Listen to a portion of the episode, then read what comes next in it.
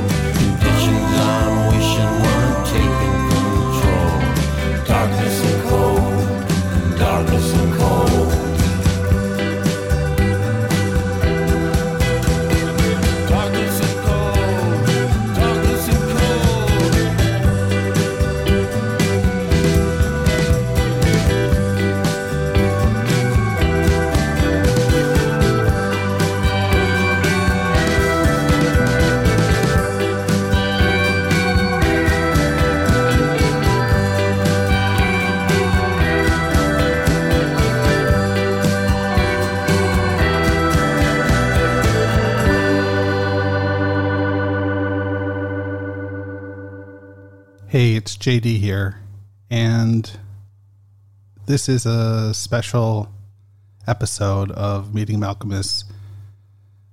And uh, today we are celebrating the life and the work of singer, songwriter, poet David Berman.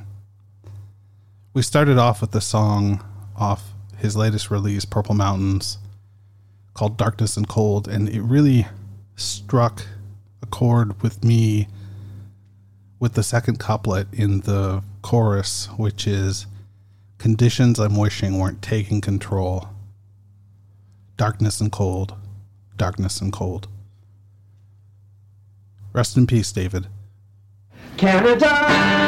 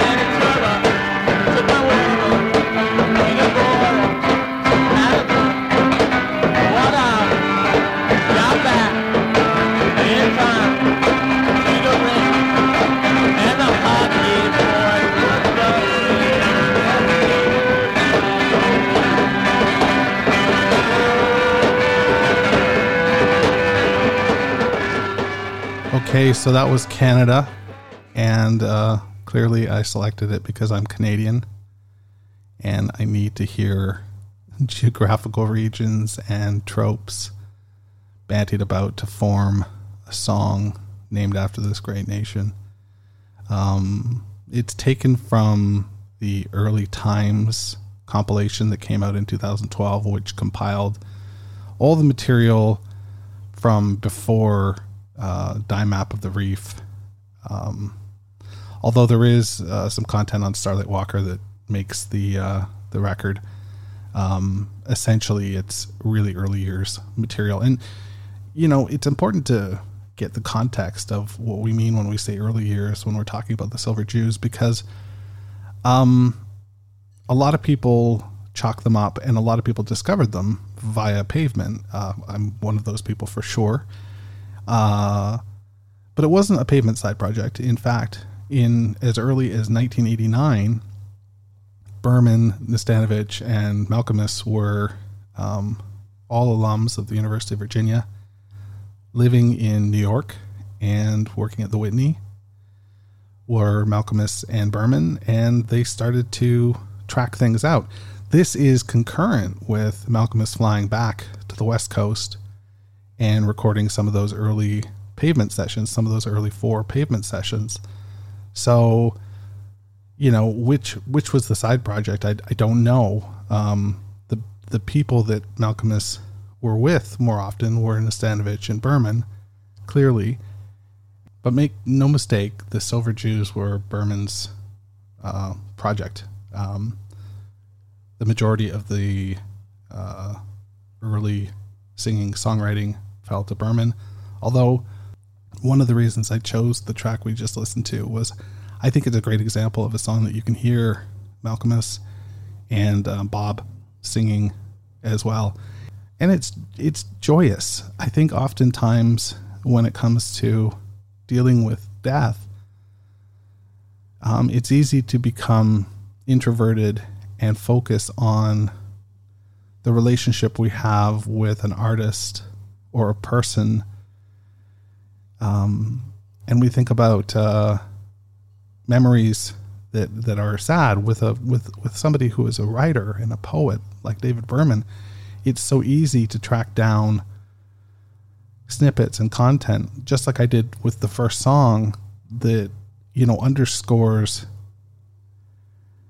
the meaning that you're trying to derive from the death and uh, oftentimes that is sad. And that sucks. This is an artist who left a, a great swath of art across, uh, you know, the late 20th century. And we were really fortunate to have him come back 20 years into the 21st century and, you know, blow our minds again with uh, some really great material. So essentially, this episode, I'm going to be playing some songs that resonate for me. Uh, I've got some emails that I can read that some listeners sent through. I'm going to read the New York Times obit, and I've got a great poem from David that I'd like to read as well. So that's um, what I hope to do. And uh, I'm real sorry for anybody out there that has a, a link with David that uh, is is is now broken, and I, I hope that you can feel whole again soon.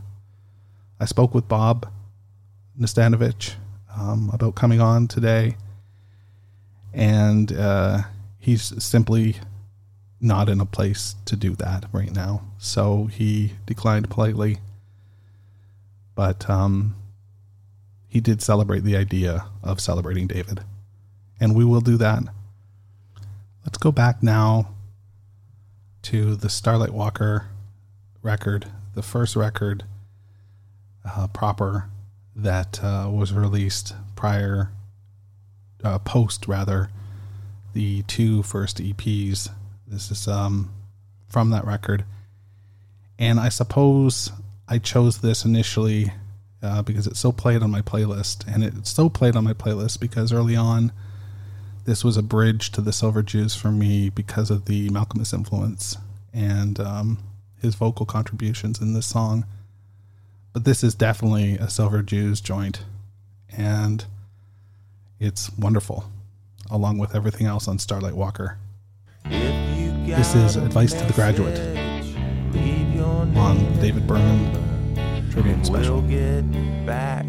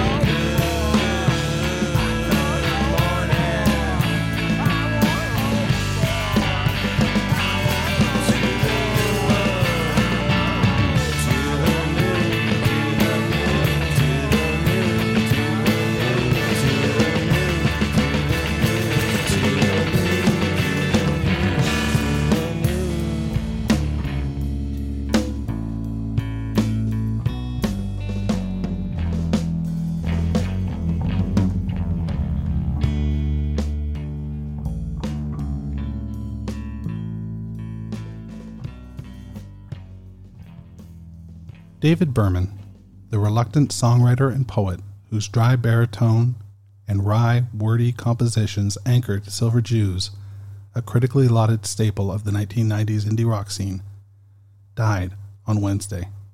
He was 52. His death was announced by his record label, Drag City, which released music by Silver Jews and Berman's latest band, Purple Mountain. In a statement on Thursday, Richard Berman, his father, said, Despite his difficulties, he always remained my special son. I will miss him more than he was able to realize. A law enforcement official who spoke on the condition of anonymity because he wasn't authorized to speak on the matter said that Berman was found on Wednesday in an apartment building in the Park Slope section of Brooklyn and pronounced dead on the scene. A spokesperson for the city's medical examiner said that Berman had hanged himself and ruled it as suicide. As the sole constant member of the Silver Jews, which sometimes included well known musicians like Stephen Malkmus of Pavement, Berman released six albums using the band name, beginning with Starlight Walker in 1994 and continuing through Lookout Mountain, Lookout Sea in 2008, before disbanding the group the next year. Berman's association with Pavement. He had founded Silver Jews in 1989 with Malkmus, once a fellow student at the University of Virginia, brought him a certain level of underground fame in the early 1990s. He also earned the respect of critics who saw Berman as a rare poetic voice in the snarky, noisy world of 90s rock. Rolling Stone once called him a wandering honky tonk bard, murmuring feverish, fractured one liners in his handsome country rock drawl. In time, Berman came to be nearly as well known as a poet. His book, Actual Air, published in 1999, became a minor hit. I couldn't rock out harder than everybody, or overpower people with mastery like Jack White of the White Stripes, so why try, Berman said in an interview with the New York Times in 2005. That's why I've always worked harder on words. He also explained the genesis of the band's name, a sign he spied from a window that said silver jewelry, but from my angle you couldn't see the end. Berman's lyrics could be cryptic, but with moments of black humor or tender clarity. Is the problem that we can't see or is it that the problem is beautiful to me? He sang in We Are Real, a song from the Silver Jews album American Water. The music website Pitchfork ranked American Water, released in 1998, the 12th best record of that year, calling it the pinnacle of a certain strain of indie rock, smart but unpolished, grounded but opaque, the down home sound of Creedence Clearwater Revival and the countryside of the Rolling Stones, executed by college boys raised on punk. David Craig Berman was born in Williamsburg, Virginia on January 4, 1967. His mother, a homemaker, became a schoolteacher after his parents divorced when he was seven. His father, Richard Berman, was a labor lawyer for the United States Chamber of Commerce, who went on to become a high powered and widely feared lobbyist for the tobacco, oil, and soft drink industries and would later serve as a foil in Berman's songwriting and other creative pursuits. My father is a despicable man, Berman wrote in 2009, while announcing that he was disbanding the Silver Jews. Citing his father's attacks on environmentalists and unions, Berman described their estrangement and how it led to his search for meaning in Judaism and away from music. There needs to be something more, he wrote. I'll see what that might be. Berman, who was open about his struggles with drugs, alcohol, and depression, was often referred to as reclusive. He had all but resisted touring until 2005, long after his band's creative peak. But he had recently resurfaced publicly. Purple Mountains released a debut album simply called Purple Mountains last month, and the band was scheduled to begin touring on Saturday. Drag City called those shows a potentially once in a lifetime experience. Speaking to The Ringer last month, Berman was typically self effacing about his return to music. I'm not convinced I have fans, he said. In my whole life, I've had maybe 10 people who have told me how much my music means to them. But, referring to his own elusiveness, he added that he had come to take pride in the fact that I can walk away from things. My willingness to walk away has protected me. I realize that now, Berman said. I found the power in not composing. I found a shadow side that I can be in dialogue with. No is always on the table. There is some magic in working with the negative. That's from the New York Times, August 7th edition. The obit of David Berman, written by Joe Coscarelli and Ben Sisario. In 1984, I was hospitalized for approaching perfection. Slowly screwing my way across Europe, they had to make a correction. Broken and smoking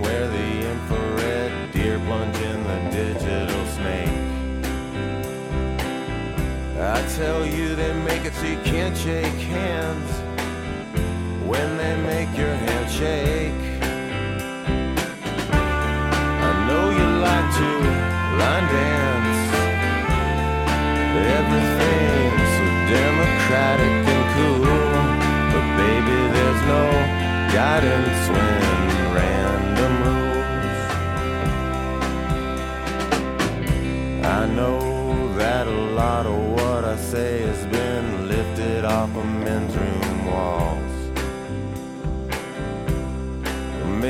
I've crossed the wrong rivers and walked down all the wrong halls.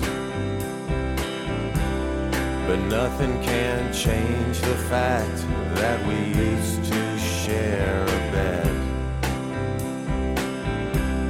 And that's why it scared me so when you turned to me and said,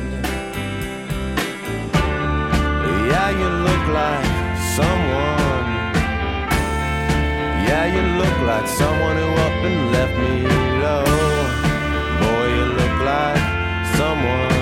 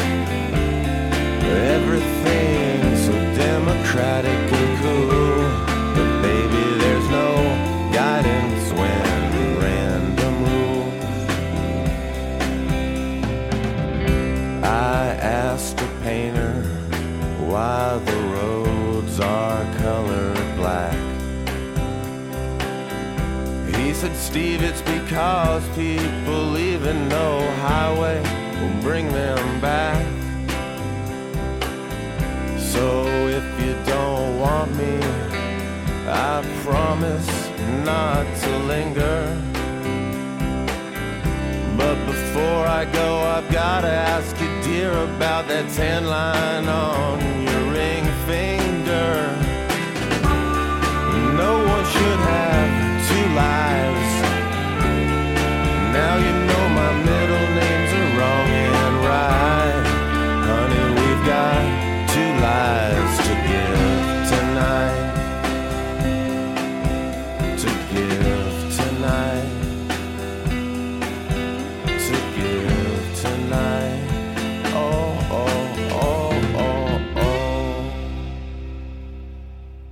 That is the first track off of DC 149, American Water, the Silver Jew's masterpiece from 1998.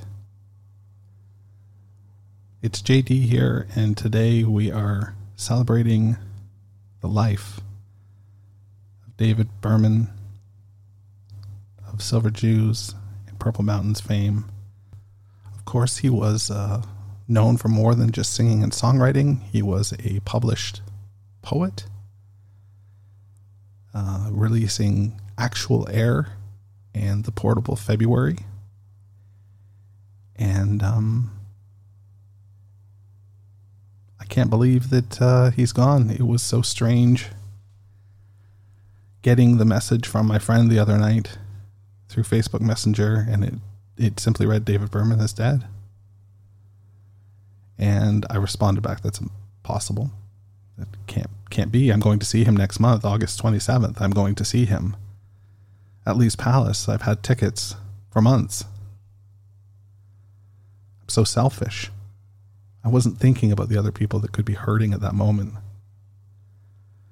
I was just incredulous and I felt very alone. I relate to David in many ways. He and I both share uh, the same illness. We suffer from treatment resistant depression.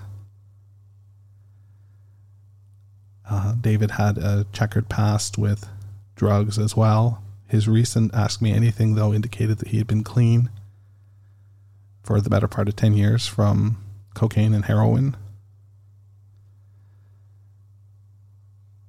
I reached out uh, via Twitter and Facebook to see if anybody wanted to share any memories, and I did receive some responses, and I'd like to share those with you now. This comes from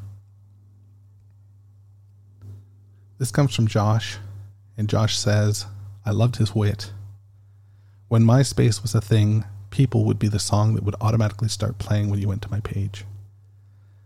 Quote, "So if you don't want me, I promise not to linger." But before I go, I gotta ask you, dear, about the tan line on your. Say goodbye to your credit card rewards. Greedy corporate mega stores, led by Walmart and Target, are pushing for a law in Congress to take away your hard earned cash back and travel points to line their pockets. The Durbin Marshall credit card bill would enact harmful credit card routing mandates that would end credit card rewards as we know it. If you love your credit card rewards, tell your lawmakers hands off my rewards. Tell them to oppose the Durbin Marshall credit card bill.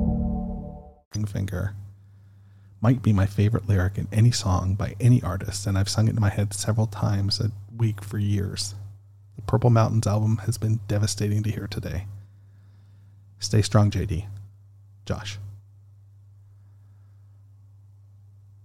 This comes from Timothy, and um,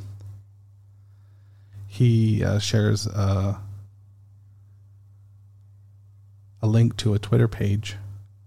And the precursor to the actual story is seven years ago, I was about to go into the hospital for detox after a really rough few years.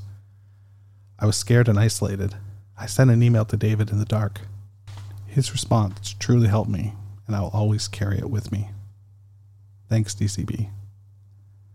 then what follows is the email. I printed it out. It's on very small uh, print. So bear with me as I read this email that was sent from David. Tim, are you detoxing? After detoxing, are you going into a rehab program? Assuming you are, you're going to start hearing the language of AA, certain phrases and proverbs that are fairly universal in recovery. Some of these will make sense to you, some won't. Some of what you hear will bug you. People might bug you. You may be irritable. There will be ups and downs. My best advice would be to go along with the program. Some of what you hear will be unhelpful. Some will only seem unhelpful, indicating a place where you're resistant to what you really need to hear. It takes a while, so don't draw any conclusions. Stay open. Don't look at other people in the program and define them as being way more fucked up than you are. I'd advise you just go along as if you were in the army. There isn't any chance that you'll be brainwashed or asked to commit to a lifetime of fellowship with nervous coffee swillers. One of the things you'll hear is take what you need and leave the rest. That will happen naturally. You'll hear someone say something that really connects. Write it down and remember it. Part of what helps you is helping others, breaking down your selfishness. So listen to everything, even if it doesn't seem to apply to you. If you do this right, You'll have times down the road where you'll be advising someone who has no idea what to do. One of the really, one of the biggest problems is really accepting that you can't drink again. It's impossible to imagine life without. This sense of impossibility is where the phrase one day at a time is supposed to combat. It's like someone has brought in all the food you're going to eat in the next year. It's filling up the room, piled high to the ceiling, and after being told you'll be consuming all of it, a certain feeling of despair is natural. At that point, you need to remember that you've eaten many rooms full of food. Our relationship to the present doesn't call for imagining 30,000 barren days of no drinking. And what you do, imagine your future. And when you do imagine your future,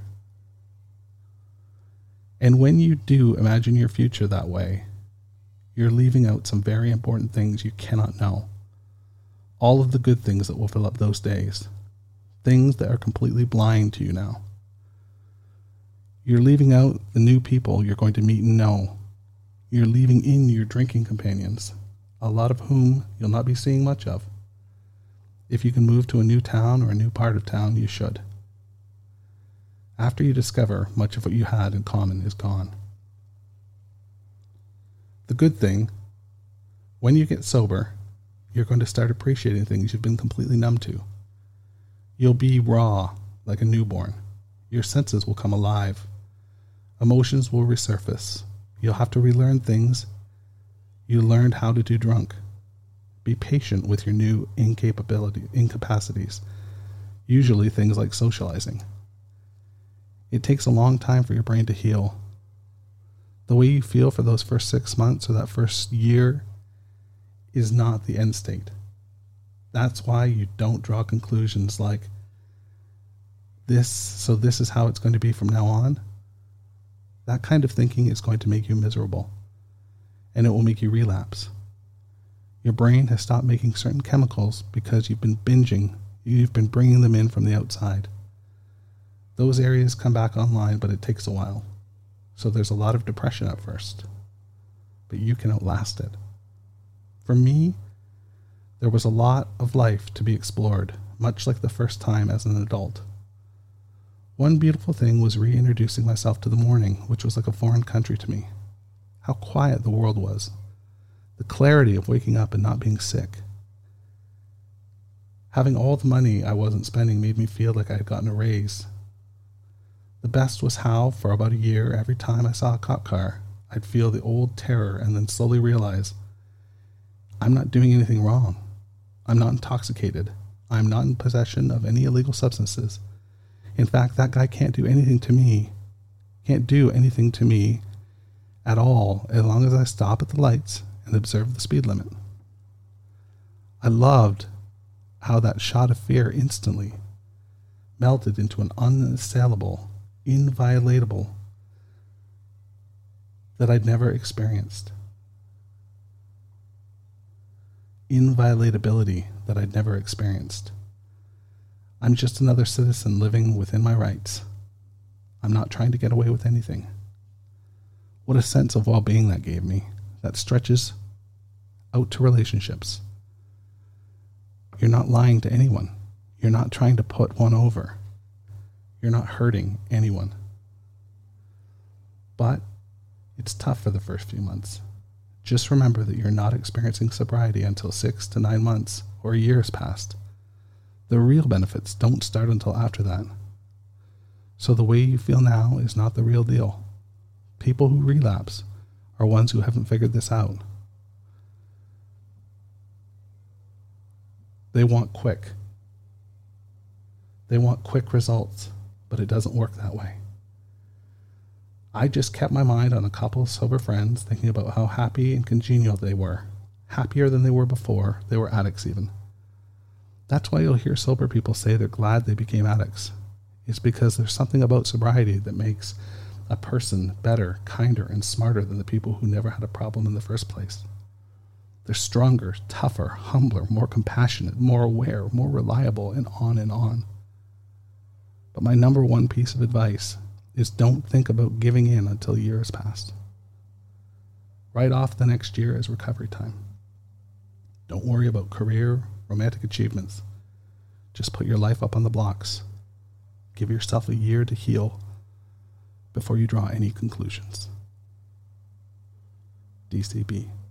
Thanks for sharing that, Tim. And uh, sorry for messing up as many times as I did. The writing was really small. I've got another email here from Richard Stevenson. JD, it's been a shit week. Firstly, something happened at my work that's going to take a lot of my bandwidth in the next couple of weeks. Or to put it another way, I might not make it out the other side. Secondly, my 13 year old goddaughter in France had to have a major operation at a very short notice. Thank God she's on the mend. Then Thursday literally started with the news that we lost David. I've thought of little else since, and even last night, I had the most vivid dream I've ever had that involved hanging out with DCB. I won't elaborate as it was so bizarre, but so David. I woke and was playing through horse leg swastikas in my mind. David's art was special on so many levels, from the best lyrics I've ever heard and sacrilege, I think they might even edge out SM, to the cartoons that are drawn with the innocence of a child but the laugh out loud funny. I don't get art, but I get DCB. The man leaves a body of work that was in the main that in the main was tragically overlooked. It hurts like hell to read that David said that maybe 10 people had come to him over the years to say that to say what the impact his music had on them. If anything good comes of this tragic situation, it's the hope that DCB's work gets the credit it's due. If there's any consolation, David hasn't left me. His words and his outlook have subtly guided me over the last 20 years. Tonight, I will raise a glass and celebrate a life lived. In 27 years, I've drunk 50,000 beers, and they wash against me like a sea into a pier. That's from Richard. The next one comes from Jamie and they say, on a hopeful note, I feel like DCB's work is most primed to be appreciated by present and future audiences. In the 90s, wrongfully pigeonholed as a pavement side project, the work was not able to satisfy the conditions of MTV's buzzworthy, buzzworthiness, even as the caliber of the lyrics outstripped any competitors. The work was done a similar disservice in the streaming world by being unavailable for so long, as much as I understand Drag City's logic for doing so. Berman's unforgettable slant, reimagining of our American landscape, is a perfect lens through which to view and analyze our virtue gone to seed, and my hope is that the words have an excellent chance to live infinitely. J. Lastly, I want to share an excerpt from a note that I'm not sure I have permission to read the entirety of. So, I, like I say, I will just share this excerpt, excerpt and um, it'll lead us into our next track. When I got back into music upon moving to the Twin Cities, I cut my teeth nearly purely by learning Silver Jews and pavement covers. I was recently back in Ohio and visited my great grandmother, who is 100 years old. She asked me to play hymns on a guitar for her but all I could pull off were pavement, silver Jews, and smog covers.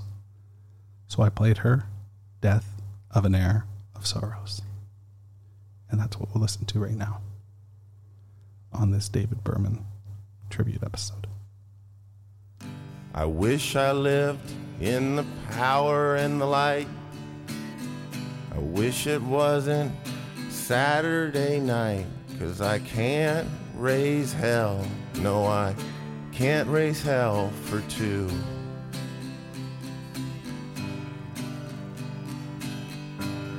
I wish I had a thousand bucks. Wish I was the Royal Trux, but mostly I wish, wish I was with you.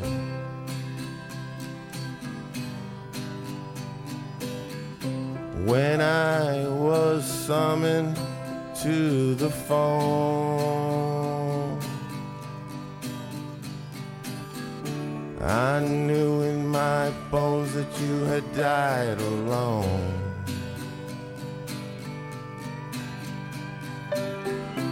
We've never been promised there'll be a tomorrow. So let's just call it the death of an heir of sorrows. The death of an heir of sorrows.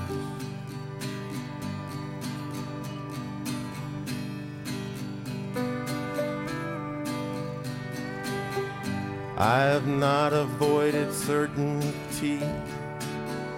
It has always just eluded me. I wish I knew, I wish I knew for true.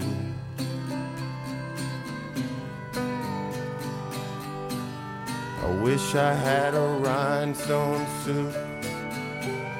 I wish I had a new pair of boots. But mostly I wish wish I was with you.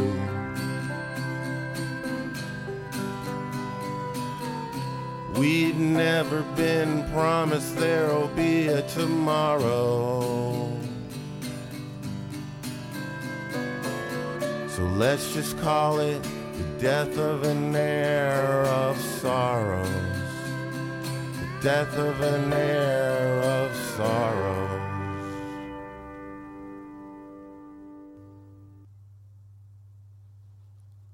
My life is almost over. That's a fact. Statistically derived, but simply true. I look into the mirror, but it's cracked. And so reflects two, three, or more that lack cohesion. Which one's goal shall I pursue? My life is almost over. That's a fact. In time remaining, luggage largely packed, past boxed and crated, little left to do. I look into the mirror, but it's cracked. And won't be fixed and always did refract. The one before it into at least two. My life is almost over. That's a fact. But life cannot be lived in the abstract and begs for certainty that it once knew. I look into the mirror, but it's cracked. I look away in search of the exact. Nights melt the shadow, shrinking from my view. I look into the mirror, but it's cracked. My life is almost over. That's my fact. I take decaf coffee, two sugars and one cream. I don't see the use in staying up just to watch TV. I unplug all the neon, turn the ringer off the phone, throw my thoughts like tomahawks into this world which I disown. Because the pillow that I dream on is the threshold of a kingdom, is the threshold of a world where I'm with you. Dark and snowy secret, and it has to do with heaven. And what looks like sleep is really hot pursuit.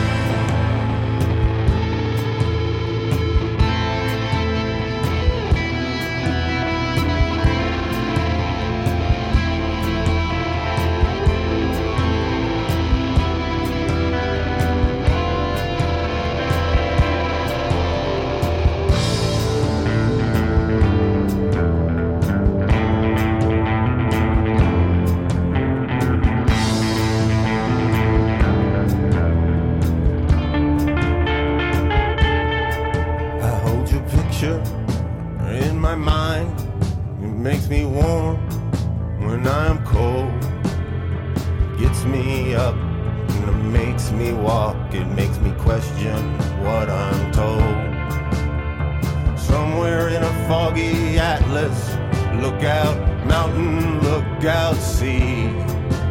First life takes time, then time takes life. Now the next moves up to me. Because the pillow that I dream on leads to some fantastic glory. It's a threshold of a world I can't ignore. Like time unspooled from heaven, did you find me sleeping in your doorway? Now I'm here for good, I won't leave you anymore.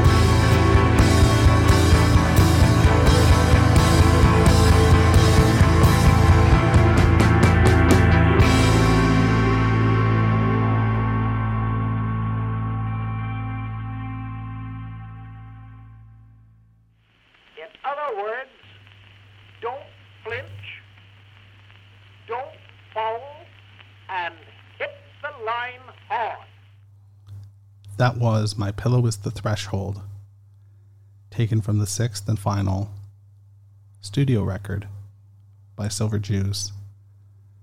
It was released uh, summertime of 2008. It was toured on in one of the rare occurrences of getting to see Berman perform his songs live before the band was disassembled permanently in 2009. Today, we are going to wrap up this celebration of David Berman's life with the opening track from the most recent release, Purple Mountains. It's uh, a song called That's Just the Way I Feel. And in many ways, this song is a really great calling card to what David was putting together with Purple Mountains and who he is and what he's been up to and the obstacles he's had to maneuver over this last 10 years to get this art into our hands. And uh, I'm thankful that he did. And I'm thankful that we have this record as uh, a testament to who he is and what he was about. And that we have six glorious records, a number of EPs, and B sides to share and celebrate. I am dramatically underqualified to be speaking of the life of David Berman, although, like I mentioned earlier, I do relate. And I want to leave you with that song that I mentioned, but I also want to leave with um,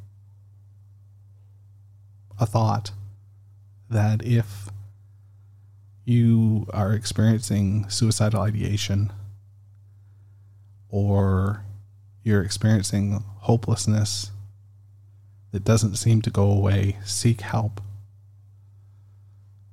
Uh, there are people, there are lines out there, there are phone lines, there are people, there are services that um, are there to help you get through these real difficult moments. In 2016,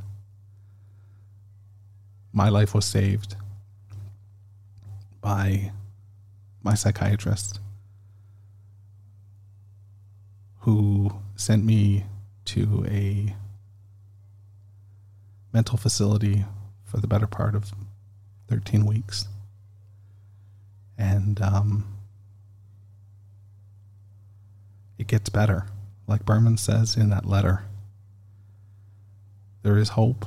There can be hope.